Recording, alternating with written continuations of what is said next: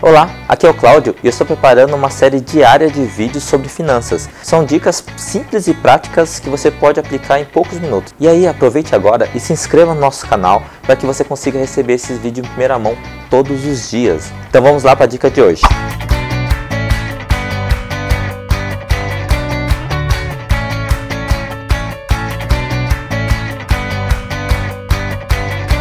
E aí, gostaria de saber quatro dicas para você viajar sem gastar muito? Então fique aí atento que lá vamos lá para a primeira dica. A primeira dica é o seguinte: você tem que planejar a sua viagem. Por exemplo, se, você quer viajar daqui para Tailândia, sei lá, para o Nepal, para África, sei lá onde, qual que é o seu desejo de viagem?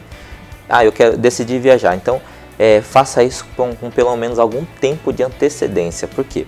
Se você conseguir é, pelo menos de seis meses a um ano de antecedência, você consegue comprar passagem aéreas e até reservas de hotel com um preço muito melhor. Né? Quanto antes você fechar o pacote, o preço é melhor. Então fique, fique atento a isso. Se planeje assim antecipado possível. Todas aquelas viagens que você faz de última hora, provavelmente você vai pagar muito mais caro por isso. Segunda dica: bônus ou aquela pontuação que você tem no cartão de crédito. Então, se você tem aquele hábito de utilizar cartão de crédito, verifica se você não tem uma pontuação. E essa pontuação você pode trocar por milhagem. E essa milhagem você pode trocar por passagens aéreas, por exemplo, dependendo do trecho que você vai fazer, você pode até quitar, é, você fazer a viagem basicamente sem gastar nada com o aéreo. Então, ó, fica essa dica, dá uma olhadinha lá no seu cartão de crédito. Se você tem esses pontos, esses pontos são muito importantes. Não troca esses pontos por panela de pressão, é, cafeteira, nada disso. Troca por viagem, que é muito melhor, tá? Bom, terceira dica é, se você quiser se planejar para fazer uma viagem internacional, então comece a comprar, por exemplo, dólar, né, se for o caso de dólar, compra dólar é, todo mês, né? Porque se eu falar assim, ah, Cláudio, eu quero esperar quando a cotação do dólar abaixar completamente. Não, então é melhor você fazer o seguinte, separe, sei lá, uma meta de comprar, sei lá, 100 dólares por, por mês, 200 dólares por mês, aí quanto que você acreditar que é necessário para você fazer essa viagem e separe um, um, valor todo mês. Então quer dizer que que acontece, mesmo que o dólar subir demais ou descer demais, na média você vai conseguir um câmbio muito melhor. Então compra dólar todo mês.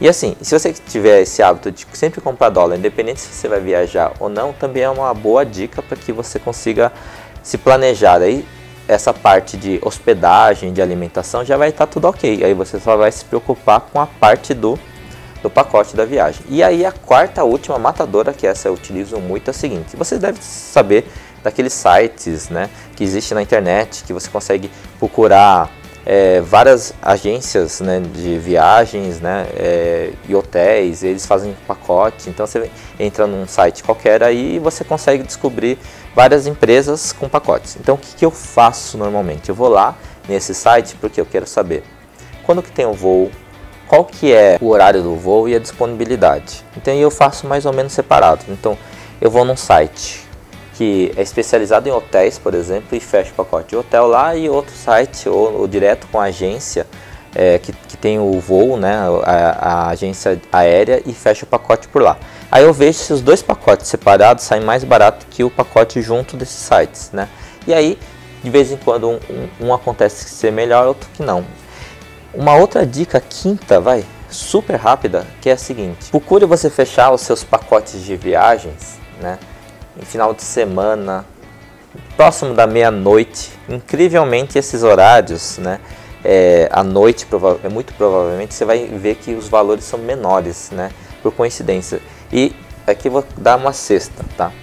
É, antes de você consultar lá pelo, pelo, pelo seu aplicativo, pelo seu navegador lá na internet, limpa o, os cookies. Aí se você sabe, não souber como limpar o cookie, procura no Google aí como que limpar o cookie. Porque acontece o seguinte, uma vez que você faz uma pesquisa, é, muito provavelmente eles vão oferecer o mesmo pacote com o mesmo preço para você, tá? Aí se você resolver fazer a pesquisa daqui uma semana, vai ser a mesma coisa. Então para você evitar isso, limpa lá os cookies né, que tem na, no seu navegador, que aí você vai conseguir o preço mais atualizado, tá ok? Então, essas são as dicas, foram seis aqui, de como você gastar menos nas viagens. Então, até a próxima, tchau, tchau! É isso aí, que bom que você me acompanhou até aqui.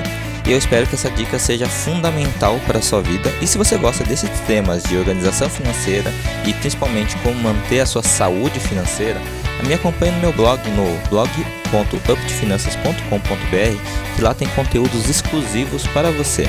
E também assine meu canal, compartilhe todo esse conteúdo com quem você acredita que precisa dessa informação. Até a próxima. Tchau, tchau.